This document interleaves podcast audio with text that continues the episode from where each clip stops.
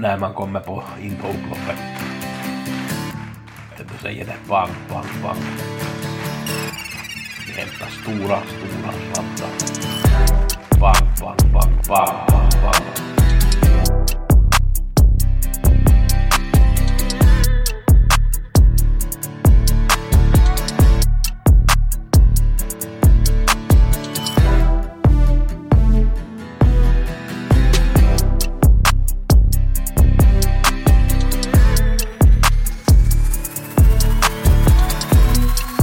Gustav Gusse Häger med veckopodden som görs på söndag eftermiddag.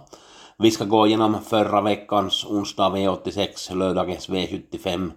Vi ska blicka framåt lite mot nästa vecka. Vi har ju, ni som har månadspaketet så har ju klart tipsen till onsdag och lördag och det är på onsdag är det ju Mantorp jackpot 14 miljoner på V86 och så har vi en V75 omgång på Åby som är väldigt, väldigt intressant.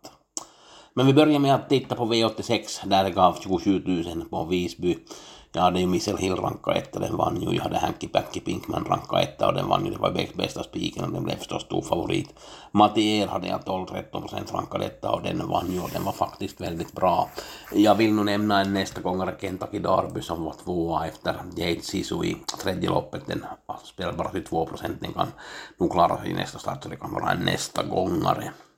Vi tar V75 i går 35 000 gav sjuan HC Crazy Horse vann först och den hade jag rankat tvåa. Jag trodde ju mest på nummer tre där. Cab Frontline den fick ju galopp i flera omstarter, det var det fyra eller fem omstarter som det blev. Jag tyckte att Cab Frontline borde ha varit bättre med det loppet som det fick men någonting var nog inte riktigt som det ska vara med hästen. Jag har inte ännu sett någonting vad, vad, det, här, vad det kan bero på men no, någonting, jag tyckte att den borde absolut ha presterat bättre med det loppet som den fick. I andra hade jag bästa spiken på Nevermind, den var rent ut sagt dålig. Det var ju ingen egentligen drag på. Redén Kihlströms hästar igår, det blev ju ingen vinst. Daniel var tvåa med, trea med Greensboro och så var Örjan tvåa med Mr Hercules, men det blev ingen vinst för den på V75 igår. Det var Lodi Dulle som vann från spets och slut. Den var, hade jag väl fyra, femma rankad någonting. Clickbaiten, det blev ju torkajobbana, så det blev ju bra bana sen till när Clickbait körde loppet och vann ju ganska enkelt från spets. Eh, fjärde loppet vann Bramstavallen, det blev som fjärde rankad för mig. Det var ju faktiskt bra. Jag tyckte att Torbjörn Jansson kunde ha styrt lite annorlunda med Wallekrom. Den hade jag rankat som ett och det gav ju den fem gånger på plats. Så det gav ju bra på plats som jag hade som etta som i ranken. Men fick ingen spets som jag hade tänkt. Jag gjorde ett bra lopp men han tyckte att han kunde ha varit lite kanske andra, andra kör, kör annan körlinje, men det är ju lätt för mig att säga.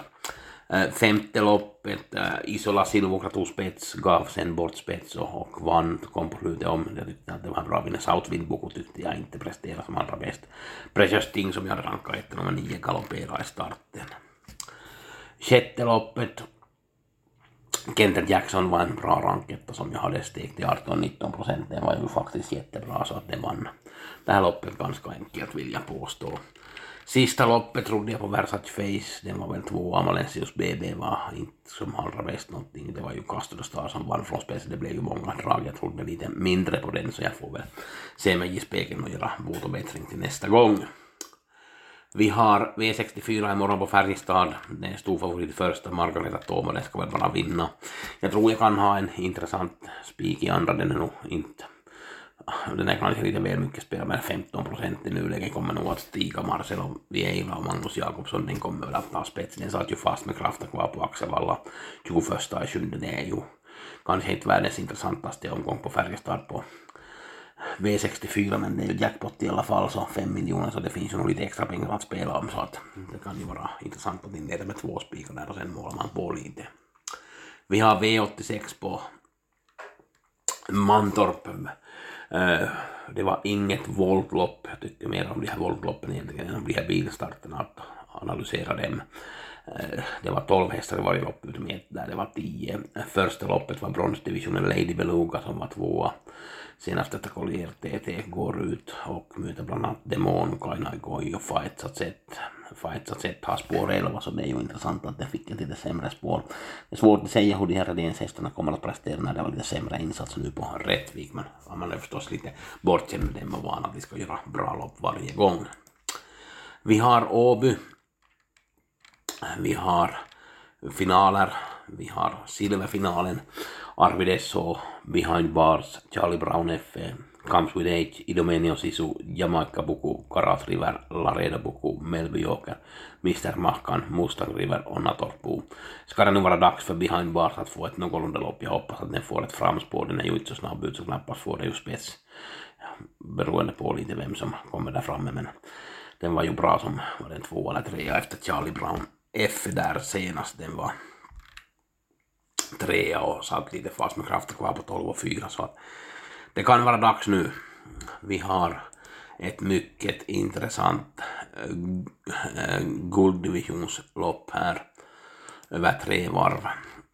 Admiral As, Aitos Kronos, Ben Gurion Jet, Foidoi7, Gangnam Style K, Hades Devandel, Hero Buku och här kör Mika Fors åt Hannu Korpi. Kentucky River, Power, Rackham, Unico Broline och Usain Töll. Vilket lopp det är en och en halv miljon i första pris.